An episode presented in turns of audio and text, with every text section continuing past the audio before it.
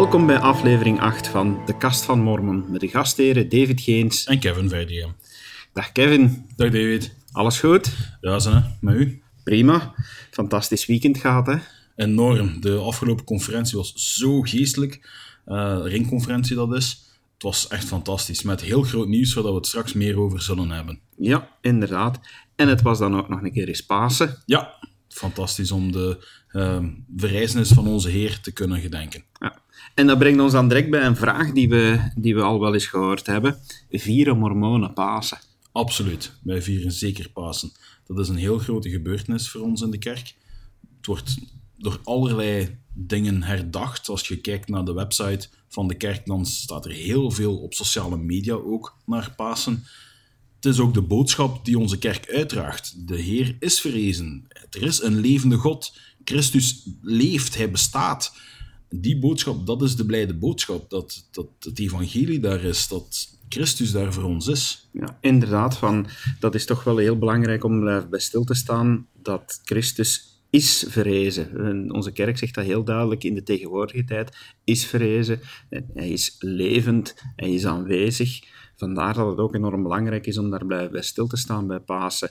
Want ik denk dat we ja, toch eh, als mormonen heel vaak stilstaan bij het feit dat, dat Pasen de verrijzenis is, maar dat het ook het geheel van niet alleen de verrijzenis zelf, maar ook eigenlijk die hele goede week, dat dat ook de periode is waarin dat we de verzoening gedenken, wat toch centraal staat in ons geloof als mormonen, dat we weten dat Christus voor ons gestorven is om al onze zonden te verheffenen en dergelijke meer. Dus ik denk van alle feestdagen die we kunnen vieren, dat Pasen wel een van de belangrijkste is in ons mormoons geloof, denk ja. je ook niet? Persoonlijk vind ik die ook belangrijker dan kerstmis. De geboorte van Christus was zeker heel belangrijk, maar vind ik een beetje ondergeschikt aan wat hij uiteindelijk voor ons gedaan heeft. En daar vind ik Pasen dan belangrijker.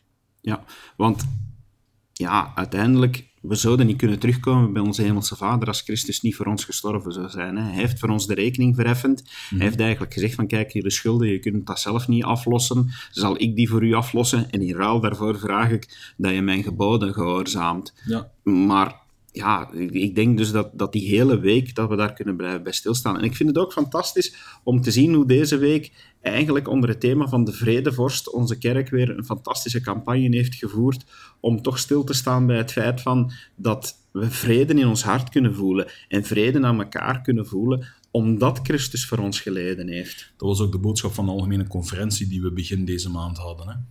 Dan was de boodschap ook effectief om te gaan zeggen van Um, hou van elkaar, wees vergevingsgezind, wees zachtmoedig met elkaar, aardig voor elkaar.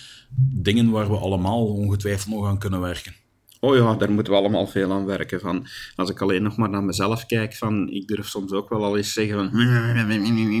Maar uh, uiteindelijk, het is een belangrijke boodschap in de leer van Christus dat we moeten elkaar kunnen vergeven. We maken allemaal fouten. En als we naar onszelf kijken en zien welke fouten we maken, ja, zou het dan niet des te erger zijn om niet te aanvaarden dat anderen ook fouten maken. Inderdaad, de Heer heeft ons geboden om elkaar te vergeven en om van elkaar te houden uiteindelijk, er werd aan Christus gevraagd van, kijk, meester, uh, rabbi, wat is het, het grootste gebod? En ze dachten hem daarin te kunnen vangen, maar eigenlijk gaf hij het perfecte antwoord. Hij zei van, hou van de Heer uw God, zoals van uzelf. En, en het tweede is eraan gelijk, hou van uw naast als uzelf. Daaraan hangen alle wetten en geboden, en dat is ook zo. Er hoeft geen gebod te zijn van, jij zult niet stelen. Als jij van uw naaste houdt, zult je niks van hem afpakken. Dat klopt, ja, dat klopt. Dus ja we vieren wel degelijk Pasen. Nu, de vraag is natuurlijk ook die sommige mensen hebben van, mogen wij dan paaseitjes leggen als mormonen of is dat verboden? Dat is niet verboden. Dat is een heel lekkere traditie die we graag meepikken, maar het mag niet de meest centrale boodschap zijn. Het mag niet de bedoeling zijn dat we, ja, Pasen, joepie, yes, het is Pasen, zoals mijn vader ooit riep tijdens het begin van een van zijn toespraken. Iedereen was ineens wakker. um, die, um, die zei ook van ja, het mag niet, de, mag niet het hoofdthema zijn. Het is echt wel de bedoeling dat we Christus indachtig houden en dat we ook binnen ons gezin daar even bij stilstaan en onze kinderen onderwijzen van kijk, dit is waarom we Pasen vieren. Het is niet Pasen omdat, we dan, omdat de paashaas of de paasklokken uit Rome zouden gekomen zijn. Daar gaat het echt niet om. Nee, van ik vind ook, ik gebruik de gelegenheid met mijn kinderen altijd om, om stil te staan van, kijk jongens, het is, het is leuk, we doen nog altijd de paaseieren hunt, hoewel het nu al tieners zijn. Ze genieten daar nog altijd van om paaseieren te zoeken en er een aantal te missen die dat dan voor papa zijn, gelukkig. Maar ja, ik vind het toch belangrijk om daar ook blijven bij stil te staan van, kijk jongens, vandaag, we doen dit, we vieren feest, en, het is echt een feest, want het lijkt soms raar om stil te staan bij de dood van iemand, maar Pasen is niet de dood van Jezus Christus, Pasen is de reizen is van Jezus Christus, het feit dat hij terug levend is geworden, en ik vind het belangrijk om dat toch ook eens in het licht te stellen. Het is daarom ook dat wij, ik denk dat het ook daarom is dat wij geen kruisbeelden in onze kerk gebruiken omdat we niet zozeer aan de dood denken dan wel de verrijzenis. Want had Christus gewoon gestorven en niet verrezen, dan had het werk niet compleet geweest.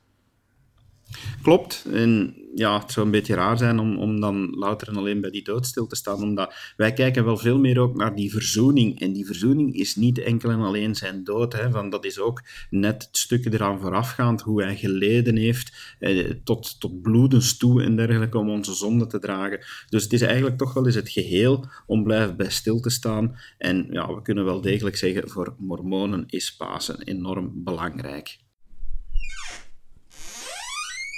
Nu, Kevin, je had het daarnet dat het een fantastisch weekend was, een, een heel geestelijke ringconferentie, want er zijn heel veel veranderingen aangekondigd. Kan jij zo eens voor ons samenvatten wat er allemaal verandert? Wel, de heel korte boodschap is dat we van 14 units in onze ring naar 8 units gaan. Maar ik had het uiteraard niet zo kort houden. We zijn met een aantal kleine gemeentes. Sommige um, verdwijnen gewoon en worden opgenomen in een groter gebied. Bijvoorbeeld de gemeente Genk houdt op te bestaan en gaat naar, de, um, naar Heerlen, naar de wijk Heerlen. Um, Leuven gaat ook dicht, gaat naar Brussel. Turnhout die wordt opgesplitst in een deel Antwerpen, een deel Breda en een deel Eindhoven, als ik me niet vergis. En uh, Tilburg houdt ook op te bestaan. Zij gaan ook een deel naar Eindhoven, een deel naar Breda dat gebouw zal ook goed vol zitten, want dat zat al redelijk vol. En het belangrijkste voor ons dan, persoonlijk, is dat de gemeente Brugge ophoudt te bestaan, de gemeente Kortrijk houdt op te bestaan, de gemeente Gent houdt op te bestaan. En die drie vormen samen één nieuwe wijk Gent, die weliswaar in het uh, kerkgebouw van Gent zal um, vergaderen. Nu, voor onze niet-Mormoonse luisteraars even toelichten, want we zitten hier natuurlijk weer Mormon-lingo te gebruiken. Uh, units, gemeenten, wijken. Om, om dat even kort te schetsen, net zoals dat uh, bij de katholieken de kerk opgedeeld is in kleinere lokale units die men dan parochies noemt, hè, praten wij ook over zulke units en hebben we er twee soorten. We hebben gemeenten en we hebben wijken. Waarbij het heel simpel gezegd, uh, gemeenten zijn kleiner in aantal, zijn, zijn eigenlijk beginnende units en dergelijke meer. Alhoewel beginnende, dat kan tientallen jaren duren voor men groot genoeg geworden is om een wijk te vormen. Maar vanaf een bepaald moment is men een wijk. En in praktijk is er niet zo heel veel verschil. Het blijft een lokale unit die, die onder leiding staat van een gemeente, staat onder leiding van een president, terwijl een wijk staat dan onder leiding van een bisschop. Maar uiteindelijk de werking blijft grotendeels hetzelfde. De werking blijft grotendeels hetzelfde. Er zijn een aantal veranderingen inderdaad in de leiding van de unit, waar je gaat zien dat bijvoorbeeld een gemeentepresident hoeft niet getrouwd te zijn om gemeentepresident te kunnen zijn. Een bisschop moet dat wel. Dus dat kan je eigenlijk vinden in het Nieuw Testament. Daarom dat het celibaat mij altijd een beetje verbaasd heeft, want er staat letterlijk zwart op wit dat een bisschop moet getrouwd zijn om bisschop te kunnen zijn. Anders kan hij geen bisschop zijn. Ja, en zo veranderen dus een aantal zaken, maar goed, eh, los daarvan, voor ons als mormonen is het toch wel een enorme verandering dat we zien dat een aantal kleinere eh, lokale units, afdelingen, worden opgesplitst, samengevoegd, zodat we minder in aantal zijn, maar dat ze ieder groot genoeg zijn om een wijk te vormen.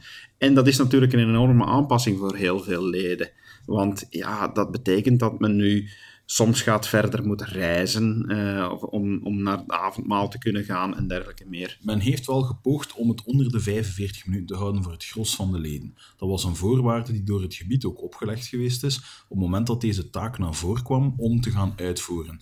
Dan hebben ze echt, daar zijn, Peter Temmerman bijvoorbeeld heeft daar heel lang mee bezig geweest om te gaan kijken voor elk individueel lid van zou die nog wel naar de kerk kunnen geraken. Op die manier is het ook zo dat de gemeente Vlissingen. Ehm, de gemeente Vlissingen blijft. Dat is een heel kleine unit. Uh, sterker nog, een deel daarvan uh, in Zeeuws-Vlaanderen gaat ook naar de gemeente Gent. Die moeten dus niet meer langs de uh, Westerschelde-tunnel naar, naar het noorden om naar Vlissingen te geraken.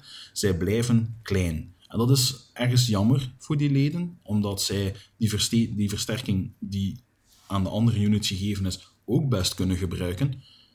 Alleen, ja, geografisch kon dat niet zonder die 45 minuten regel te gaan overtreden. Maar er is gezegd dat er daar verder op gekeken wordt. Natuurlijk, er zijn heel veel leden die, die hier vragen bij stellen. En we merken natuurlijk ook dat dat voor sommigen weer even moeilijk is. Veranderingen zijn altijd moeilijk. Maar ik begrijp wel heel goed waarom men dit gedaan heeft. Als je kijkt dat in kleinere units in kleinere gemeenten, dat om alle taken te vervullen, dat men soms aan, aan sommige mensen altijd maar keer op keer eh, zware roepingen moest geven, soms zelfs meerdere roepingen aan dezelfde persoon, dan uh, ja, is het heel goed te begrijpen dat dat men nu eindelijk eens zegt van kijk, met grotere uh, wijken te creëren, eh, moeten het niet altijd dezelfde mensen zijn die aan elkaar trekken. Want ja, anders zijn we dezelfde mensen veel te snel aan het verbranden. Dan moet die veel te veel energie steken. Dan, dan krijg je van die opmerkingen die we vroeger ook al wel eens hoorden van ik moet zoveel avonden per week voor de kerk bezig zijn en dergelijke meer. Ja, dus het is, het is heel goed, vind ik, dat, dat, dat, dat men deze verandering doet. En ik denk ook echt wel dat het geïnspireerd is van... Absoluut. Ik heb nog nooit de geest zo sterk op een ringconferentie gevoeld als die zaterdagavond. De zondag was ook heel fijn, maar de zaterdagavond was die geest zo zwaar aanwezig.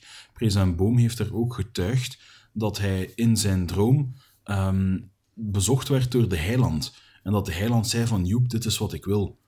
Ehm, dat was heel speciaal om dat te mogen horen. Omdat dat gebeurt niet zomaar dat je, um, dat je bepaalde zaken zoals dat in een droom te zien krijgt. Dat gebeurt niet zomaar.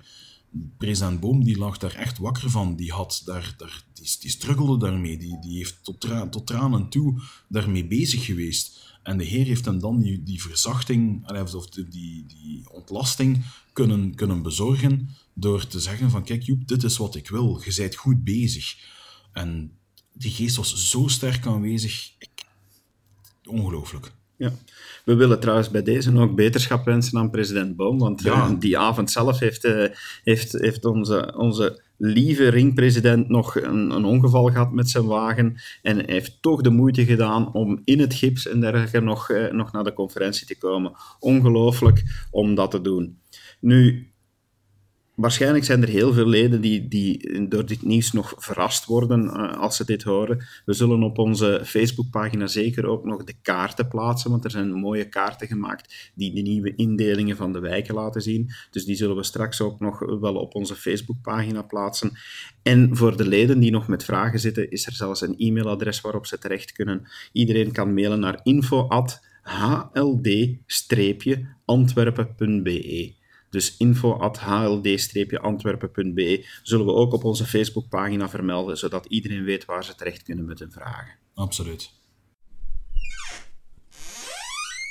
Afgelopen weekend uh, zat men blijkbaar bij de uh, Vlaamse media met een gat en heeft men naar Gwendolyn Rutte gebeld met de vraag: Beste Gwendolyn, heb je nog eens een leuk topic in dit paasweekend waarmee we kunnen uh, onze zaterdagavond nieuwsjournaals openen? En dat ging over de financiering van de kerken, vond Gwendolyn. Want de Open VLD heeft een, heeft een topic geopend over, over het feit van dat religies in België erkende religies, dat is in, in België gefinancierd worden door de overheid en of dat, dat niet eens in vraag moest gesteld worden. Ja, de betaalde uh, clergy, hoe zeg je in Nederlands? De, de, de bedieners van de, de bedieners van de erediensten, ja. Zij worden inderdaad door de staat betaald.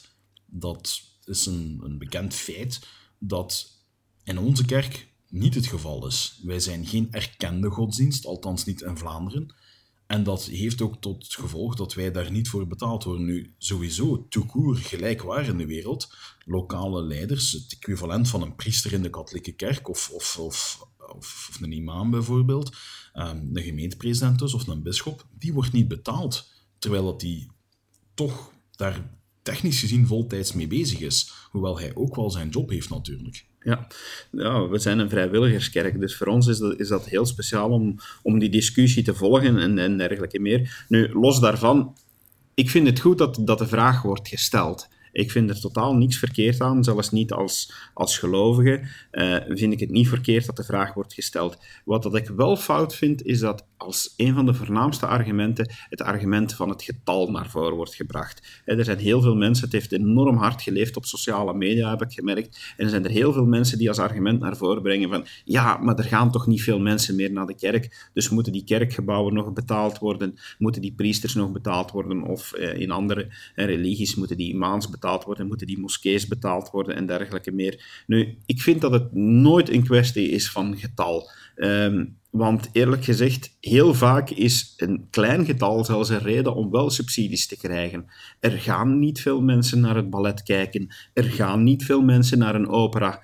En toch worden die zaken ook gesubsidieerd. Dus men gaat zeggen van, ja, maar ik betaal nu mee belastingen voor die mensen. Dat geldt voor iedereen. Ik ga niet naar de voetbal kijken en toch betaalt men vanuit mijn belastingen ook mee voor de politie bij die grote wedstrijden en dergelijke. Dus dat vind ik eerlijk gezegd een non-argument. Dat is het enige mhm. argument dat men niet mag laten meespelen. Absoluut. Voor de rest, een argument waar men het wel over mag hebben, vind ik, is de scheiding tussen kerk en staat.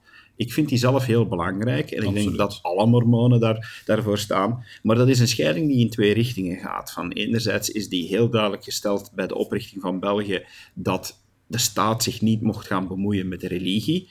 En omgekeerd, de kerk moet zijn handen afhouden van hoe de staat dagelijks draait. Wat dat niet tegenhoudt, ook daar hoor ik dat argument fout gebruiken, is dat beide kanten een mening mogen hebben over de andere kant. Een religie mag wel degelijk een politiek standpunt innemen. Als het gaat over abortus, dan vind ik dat wij als mormonen zeker kunnen zeggen van kijk, wij zijn tegen abortus, in, behalve in bepaalde gevallen. Dus dat mag wel degelijk. En omgekeerd vind ik er totaal niks fout aan dat een staat zegt van kijk, religies die in België actief zijn, of ze nu al dan niet erkend zijn, die moeten de westerse democratie respecteren, die moeten, die moeten onze wetten respecteren en dergelijke meer. Dus dat vind ik perfect mogelijk. Maar moet het daarom gefinancierd worden? Wij, wij bekijken het alleszins al een beetje anders, want onze kerk is wel degelijk zelfbedruipend. Het is zelfbedruipend en wij maken dan ook onze eigen beslissingen. Je zou als staat makkelijk kunnen stellen van kijk, wij geven u geld, dus dan willen wij ook wel dat u zich aan voorwaarden X of Y gaat gaan houden. Dat is ook een vorm van inmenging. Dat is ook niet zozeer meer de scheiding tussen kerk en staat op dat moment.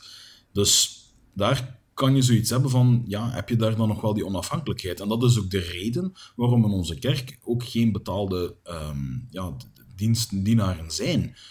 Wij willen ook niet afhankelijk zijn van bepaalde groeperingen of staten. Wij willen volledig zelfbedrijvend zijn. Ja, dat is nu ook een argument dat we pro horen. Hè. Er zijn heel veel mensen die zeggen van, kijk ja, uh, het is wel een goede zaak dat de staat gaat financieren, want in ruil daarvoor kunnen we inderdaad voorwaarden gaan stellen en kunnen we gaan, gaan zeggen dat bepaalde extremen niet kunnen en dergelijke meer. Nu, ik zelf heb er dan, en dat is echt wel een heel persoonlijk standpunt, ik heb er veel meer moeite mee dat dan de erkenning in België ja, toch een heel zware erkenning is en dat er maar een zeer beperkt aantal uh, erediensten, want zo noemen we het dan officieel, erkend zijn. Dan vind ik dat men veel beter is daarover de grond van de zaak zou moeten gaan nadenken en gaan kijken van oké, wat is er nodig om een religie te erkennen als een religie? Uh, en ik vind het totaal niet fout dat er bepaalde voorwaarden worden gesteld, ik stel me alleen de vraag, ja, moet een financiering ook daarvoor kunnen of niet? Het Duitse systeem vind ik ook al wel iets prachtig. Daar kiest iedereen op zijn belastingaangifte of dat hij een uh, noemen ze het, uh, dus eigenlijk een, een kerkpenning willen betalen, dat zij een deel van hun belastingen aan een bepaalde kerk willen geven. Um, ja, dan laat je al iets meer de vrije keuze. Nu, wederom, ja, moeten we dat dan weer voor alles gaan doen? Moeten we gaan zeggen van, ah, ik wil ook een deel van mijn belastingen wel gebruikt worden voor de voetbal, maar niet voor de volleybal? Per slot van rekening, daarvoor leven we in een democratie waarin dat onze gekozen volksvertegenwoordigers kiezen van hoe dit land bestuurd wordt. Dus ik vind niet dat we naar die uiterste moeten gaan. Maar waar ik wel eens blijven, wil blijven bij stilstaan, omdat die vraag ook opduikt, omdat ik het een aantal keer had opgemerkt op sociale media, van hé, wij mormonen zijn zelf bedruipend. Van, hoe doen wij dat eigenlijk, Kevin? Kan je dat eens uitleggen? Ja, wij hebben een heel oude wet, die in het Oude Testament al naar voren kwam. Die wordt op een bepaald aantal plaatsen vermeld, maar ook bij een van de laatste hoofdstukken, als niet het laatste hoofdstuk in het Oude Testament, in Malachi hoofdstuk 3 is dat. Ja, klopt, vers 10. Vers 10, waarin dat dan staat van, kijk, um, en de Heer zegt tegen uh, Malachi, zegt van, oh, dacht ik toch, dat de Heer dat zei tegen Malachi, van, kijk, um, en waarin, of Malachi zegt tegen de Heer, beter gezegd, waarin hebben we u beroofd? En de Heer zegt, in tienen en offeranden. Het, is, het, het, het, is, het komt veel voor in, in, in de Bijbel ook. Hè? Van ook in Genesis, hoofdstuk 14, in Hebreeën en dergelijke meer vinden verwijzingen naar het feit dat men vroeger al, al tienden betaalde. Abraham betaalde tienden aan Melchizedek. Ja, nu om eens even stil te staan van, misschien eens eerst even zeggen van, uh, naar onze luisteraars die dat niet zo vertrouwd zijn weer met onze Mormon lingo, wat is een tiende? Een tiende is een tiende van uw vermeerdering. Dat is de definitie, een tiende van uw vermeerdering. Voor de ene betekent dat dat dat voor zijn netto-inkomen is. De ander zegt nee, dat is voor mijn bruto-inkomen. Daar zijn ook discussies over, over wat dat juist inhoudt, die vermeerdering. Maar technisch gezien, het meest eenvoudige voorbeeld zou zijn: je hebt, stel je bent miljonair, je zet uh, eh, 10 miljoen euro op een spaarrekening. Je krijgt daar 10%. Zou het om zijn, want dat brengt niet veel meer op. brengt niet veel niet meer op. Um, dan krijg je daar 1% als je nog heel veel geluk hebt uh, interest op. En dan kom je aan hoeveel, David? 1% van 10 miljoen? Uh, dat is 100.000. 100.000. Dan zou je daar 1 tiende daarvan, dat is uw vermeerdering. Hè? Dat, dat, die, die 10 miljoen had je al, die vermeerdering. Die 10.000 euro zou je dan aan tiende gaan betalen. Dat is de meest straightforward dry cut voorbeeld dat ik kan geven van wat een tiende juist inhoudt. Ja, inderdaad. Het is niet ieder jaar 10% van, van je totale bezit aan de kerk geven. Het is effectief aan wat erbij komt uh, dat, je, dat je dat moet geven. En je hebt heel wat discussies en, en dergelijke van, ja, moet het bruto, moet het netto, moet dit erbij, moet dat erbij. Daar gaat het volgens mij niet om. Van, want mijn zienswijze daarop is eigenlijk van, we krijgen alles wat we hier hebben, die hele aarde, die hele schepping en bijgevolg onze hele economie en dergelijke, is eigenlijk een cadeau van, van, van onze hemelse vader. Dus hij, hij zegt eigenlijk, weet je wat, ik geef je daar 90% van en ik hou er 10% van mezelf. Maar hij vraagt aan ons om onze getrouwheid te bewijzen door die 10%. Hij geeft ze ons eerst en hij vraagt dan om ze terug te geven. En eerlijk gezegd, ik denk niet dat, uh, dat, dat God een boekhouder is die dat daar tot op de komma zit uit te rekenen en dergelijke allemaal. Maar die kijkt veel meer naar onze instellingen, onze getrouwheid waarmee we het willen doen. Want uiteindelijk gaat het erom van, je, het is inderdaad uw intentie. Als jij zegt van, kijk, ik ga een, um, ik ga mijn tiende gaan betalen. Als je voor jezelf zoiets hebt van, en ik ga nu dit achterhouden, ten opzichte van mijn hemelse vader, ik denk dat je dan fout bezig bent. Nu, heel belangrijk om daarbij te vermelden is, het is het enige gebod, dat betalen van die tiende, waar dat de Heer zegt van kijk, ik geef u een uitdaging, of, of, of beter nog, daag mij uit en zie of ik u niet de vensters des hemels zal openen, dat gij niet genoeg plaats hebt om te ontvangen. Ik kan er alleen maar van getuigen. Ik ben zelf, wil dat niet zeggen op de stoeven, maar ik ben zelf een, een volledig tiende betaler Um, in, in mijn ogen ben ik een volledige tiende betaler. Ik heb daar al enorme grote zegeningen van gezien. Ik heb momenten gehad dat ik echt moest twijfelen tussen van goed, kijk, betaal ik nu mijn tiende of ga ik de broeksriem wat moeten aanspannen deze week um, om deze week door te komen? Bij wijze van spreken niet dat ik met mijn omvang daar zoveel last van zou hebben, laat ons eerlijk zijn. Um, maar dat de Heer dan op wonderbaarlijke wijze er toch doorkwam. Door bijvoorbeeld ineens de um, teruggaven op de belastingen, die dan ineens weken op voorhand, voordat ze aangekondigd was, plots toch op onze rekening staat. Um, dat kan zijn dat iemand ons iets gaf. Om maar iets te zeggen, we moesten nieuwe kleren hebben voor onze kinderen. Ineens krijgen we telefoon van iemand van, ha, ik dacht aan jullie en ik heb hier nog uh, mijn, mijn kleerkasten van mijn kinderen, die ondertussen al zoveel groter zijn, open gedaan. Ik heb er een hele hoop dingen uitgehaald. Jullie mogen die kleren hebben. Letterlijk dat we niet genoeg plaats hebben om te ontvangen. Wij hebben een hele hoop van die kleren ook terug doorgeschonken. Gewoon omdat we niet genoeg plaats hadden om te ontvangen. Een enorm mooie zegen. Ja, weet je, er, is onlangs ook weer, weer eh, een hetze geweest van er zijn een aantal uh, posts verschenen op het internet en dergelijke meer, een aantal websites die naar aanleiding van een toespraak op de laatste algemene conferentie zeiden van hé, hey, kijk, een van de kerkleiders van de mormonen zegt uh, dat het belangrijker is om geld aan de kerk te geven dan je kinderen te voeden, omdat hij een voorbeeld uit zijn eigen jeugd gaf, waarin dat hij meegemaakt had dat zijn vader en zijn moeder aan het twijfelen waren van ja, betalen we nu onze tinden? Want ja, hoe moeten we dan maandag eten gaan kopen voor onze kinderen en dergelijke meer? En men heeft dat fragment zitten uit te knippen en men heeft daar dan zitten dingen bij te schrijven en dat uit zijn context te halen, terwijl het daarover helemaal niet gaat. Want zoals je zelf ook een mooi voorbeeld uit, uit jouw uh, verleden geeft, is, is het feit van dat wij natuurlijk wel zien hoe we dan gezegend worden. Nu, er zijn dan ook mensen die zeiden van, ja, maar ja, in plaats van aan de kerk te geven, zouden jullie niet echt beter christenen zijn en dan zorgen dat die mensen wel degelijk geld hebben om hun, hun kinderen te eten te geven. En dat is dan wat er heel veel missen, want dat hebben we ook. Hè. Inderdaad, het wij systeem van de systeem. vaste gaven. Ja, dat is dan ook weer iets. Hè. Je hebt tinden, zoals jij hebt uitgelegd, van, maar wij geven ook vaste gaven. Nu heel kort samengevat, vaste gaven die komen uit het feit van dat wij als mormonen minstens één keer per maand een hele dag vasten. En minstens het geld dat we daarmee uitsparen, storten wij in het vaste gavenfonds. En als we meer kunnen missen, ja, dan, dan storten we daar met plezier meer in. En dat fonds wordt gebruikt om mensen die in de problemen zitten te helpen. Want ja, wij geloven heel degelijk dat het onze plicht is om de handen van de Heer te zijn. En wij zijn er in de eerste plaats ook om te zorgen voor elkaar en elkaar lief te hebben. En een van de zegeningen die je dan ook krijgt als je tinden betaalt, is dat wanneer je in de problemen komt, dat je zal geholpen worden dankzij dat vaste gavenfonds. Er zal niemand in onze kerk ooit moeten twijfelen van, kan ik mijn kinderen voeden? Want ze zullen hmm. altijd kunnen aankloppen en men zal altijd terechtkomen. Dus ik vond dat zo spijtig dat men dat daar zei van, ja, wij vinden het betalen van tinden enorm belangrijk, omdat het een gebod is van God. Maar dat neemt niet weg dat wij op alle mogelijke manieren, door geloof, maar ook door voor elkaar te zorgen, dat er niemand in de kou zal blijven staan. Inderdaad. Daarbij wel gezegd, een belangrijke nuance,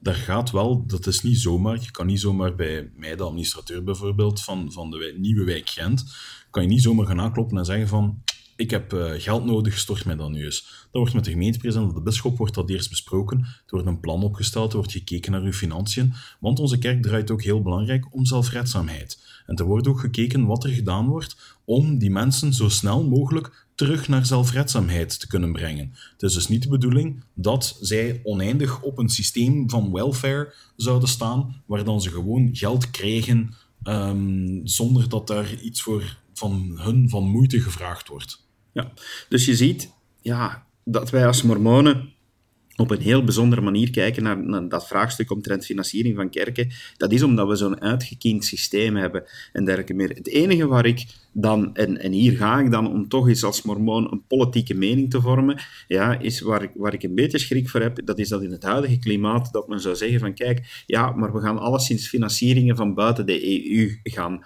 gaan afschermen. Omdat, ja, laat ons eerlijk wezen, er zijn vragen gerezen omtrent ja, waar geld vandaan komt in bepaalde kerken en dergelijke meer in bepaalde religies. En ja, of dat dat allemaal nog wel, allemaal wel dan kosher verloopt, om een term uit een andere religie te gebruiken. Nu, ik wil heel die discussie niet aangaan, maar ik kan natuurlijk wel alleen als mormoon zeggen van met zulke regelgeving zouden we zelf in de problemen kunnen komen, want ja, onze kerk is wereldomvattend. Het is één universele kerk en dat hele systeem van tinden en vasten, dat eh, geldt niet per unit en dergelijke. Ja, dat is niet ieder, iedere afdeling op zichzelf dat dat doet. Dat is het grote geheel. Want daar worden ook wel degelijk, hè, met vaste gaven worden wel degelijk ook ingesprongen bij, bij natuurrampen, bij hongersnood en dergelijke meer. En ik zou het dus enorm spijtig vinden dat er nu een regelgeving zou komen die ons mooie systeem op losse schroeven zou zetten en zou zorgen dat mhm. we elkaar over de landsgrenzen heen niet meer zouden kunnen helpen. Want ook omgekeerd, wij als kleine kerk in Vlaanderen hebben wel degelijk een deel van de tiendes van onze broeders en zusters uit de States nodig om hier toch onze kerken en onze tempels uh, te laten werken. Absoluut. Aangezien we dan toch over politiek bezig zijn, ja, we kunnen het niet laten eh, in onze podcast, moeten we toch weer een keer zeggen van, dat er toch een kans bestaat dat er een mormoon president wordt. Ja, Alleen niet van de Verenigde Staten. Nee, nee. Alhoewel, een klein beetje Verenigde Staten toch wel. Maar er is een mormoon in de running om president te worden in Kenia. Het gaat hem daar over Amram Mosungu. De man is geboren in, uh, in Kenia en hij heeft daar uh, ja, zijn jeugd doorgebracht en dergelijke. Hij moest daar slapen op bananenbladeren en dergelijke meer. En zijn eerste paar schoenen heeft hij maar gekregen wanneer hij 15 jaar was. Dus echt, hij heeft meegemaakt wat het is om in, in Kenia te wonen. En later heeft hij zelf beseft van, kijk, ik moet iets doen met mijn leven. Hij heeft uh, Mormoonse zendelingen ontmoet. Hij is Mormoon geworden, de eerste van zijn, van zijn familie. Hij heeft dan heel veel van zijn familie kunnen bekeren. En hij is uiteindelijk, dankzij hard werken en toch kilometers ver naar school te gaan en al, is hij erin gelukt van een beurs te hebben. En uh, om, om dan uiteindelijk uh, te kunnen gaan lesvolgen in Utah. En daar is hij blijven plakken. Daar woont hij momenteel. En is hij, is hij echt wel een hele gelovige mormoon, doet daar fantastisch zijn taken in de kerk. Maar nu in Kenia ziet hij dat er enorm veel uh, corruptie is en dergelijke meer. En er komen nieuwe verkiezingen aan en hij voelt zich enorm geïnspireerd om te zeggen van kijk, ik wil het land waar ik vandaan kom, uh, ik heb het nu goed gehad, ik ben er aan, armoede kunnen ontsnappen, maar ik wil echt iets doen voor, voor mijn geboorteland. En hij heeft zich dus kandidaat gesteld met een zeer vooruitstrevend programma, volledig tegen de corruptie en dergelijke meer, maar zeer realistisch, stapje per stapje. En ja, hij is dus uh, hij is in de running, hij gaat ook heel bijzonder...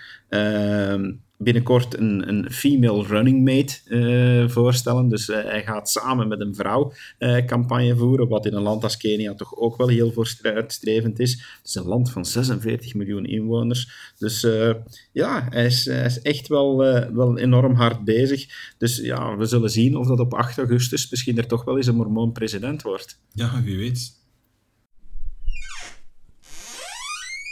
Nu, als afsluiter nog eens even over tempels. Ja, we hebben een heel mooie nieuwe tempel in Parijs. Voor de mensen die mij persoonlijk kennen, ik heb daar foto's van gedeeld. Niet die ik zelf getrokken heb, maar die uh, de Mormon Newsroom gedeeld had. Um, fantastisch mooi gebouw. Um, duidelijk in een Franse stijl toch opgericht. Um, zoals elke tempel een andere stijl heeft. Geen enkele tempel is gelijk aan een andere, voor zover ik weet het is gewoon fantastisch mooi. Er zijn videobeelden ook van flyovers. Fantastisch. En je kan die gaan bekijken. Er is een open deurdag. Um, open deurdagen. open deurdagen. Van 22 april tot 13 mei. Ja, inderdaad. Nu, de kaarten zijn voor alle zaterdagen, voor zover ik weet, al uitverkocht. Maar ik denk dat er wel nog een aantal plaatsen vrij zijn. Voor alle duidelijkheid, uitverkocht ze zijn gratis. Hè, ja, ze zijn gratis. Ik, je moet reserveren. Je moet daar reserveren, komt, je, daar ja. komt het op neer. Je moet reserveren voor de rondleidingen en dergelijke. Maar er zijn wel degelijk nog altijd plaatsen in de rondleidingen mogelijk tijdens weekdagen. Mhm. En voor alle duidelijkheid, die zijn niet alleen beschikbaar voor mormonen. Iedereen kan daar naartoe gaan. Dus dat is de enige mogelijkheid die je hebt als niet-mormoon om ooit eens echt binnen in een tempel te lopen. Dus het is echt fantastisch om te doen. Ik zal straks ook uh, de foto's die er al zijn uh, op onze Facebookpagina zetten, zodat iedereen die al eens kan bekijken en misschien toch wel zin krijgt om er naartoe te gaan. Ja, uh, er is wel iets heel speciaals aan deze tempel. Er zijn er weinigen die daarin volgen, maar deze tempel heeft geen standbeeld van de engel Moroni die ergens op een spits of op de top van de tempel staat met de bazuin aan de mond om uh, het goede nieuws uit te dragen. En laten we al eens beginnen, want dat zal ooit uh, belangrijk zijn voor quizvragen en dergelijke. Waarom staat er geen engel Moroni op? Heb jij een idee? Um, heeft het iets te maken met het feit dat het nogal bebouwd is rondom rond en dat er een bepaalde hoogterestrictie was? Je hebt het meteen geraden, want ik dacht dat je spirituele redenen zou gaan zoeken en dergelijke meer. Maar het is inderdaad zo simpel. Er zijn bouwvoorschriften uh, op die regio waar de tempel gebouwd is. Er is een maximale hoogte waarop men mocht komen. En de, het, het, standbeeld van Moroni geraakte er niet meer bij. Dus vandaar dat het een van de weinige tempels is zonder ja. een standbeeld. Op. Maar het heeft wel een uh, beeld van de Christus. Um, ik geloof dat dat oorspronkelijk uit Denemarken komt, ja, dat standbeeld. Klopt. Dat staat ook in het bezoekerscentrum in Salt Lake City. En het staat nu ook, een, een replica staat daarvan ook op um, het uh, plein um, buiten, uh, bij de hof van, de, van die tempel. Ja, het is heel prachtig ook, heel de tuin en dergelijke, heel de omgeving. Uh, het ziet er fantastisch uit, dus we kunnen enkel maar iedereen uitnodigen om er een keer eens naartoe te gaan, uh, om het te gaan bezoeken. Wees er snel bij, 13 mei is de laatste rondleiding. Op 21 mei wordt de tempel gewijd en vanaf dan zal die, zoals alle tempels, enkel nog maar open zijn uh, voor ja, tempelgerechtigde leden van de ja. kerk van Jezus Christus van de Heilige der Laatste Dagen. Inderdaad. Goed. Kevin, ik stel voor dat we daarmee afronden aan deze aflevering. Uh, beste luisteraars, we wensen jullie nog uh, een heel fijne dag, een heel fijne week of uh, whatever aan tijdsbestek u nog voor ogen hebt. Plan mooie dingen. denk eraan om ook eens elkaar te vergeven. En deze aflevering stond in het teken van Pasen, dus denk daar toch ook eens aan. En ja, we hopen dat jullie ook weer naar de volgende aflevering zullen luisteren. Tot ziens. Tot ziens. Dag. Dag.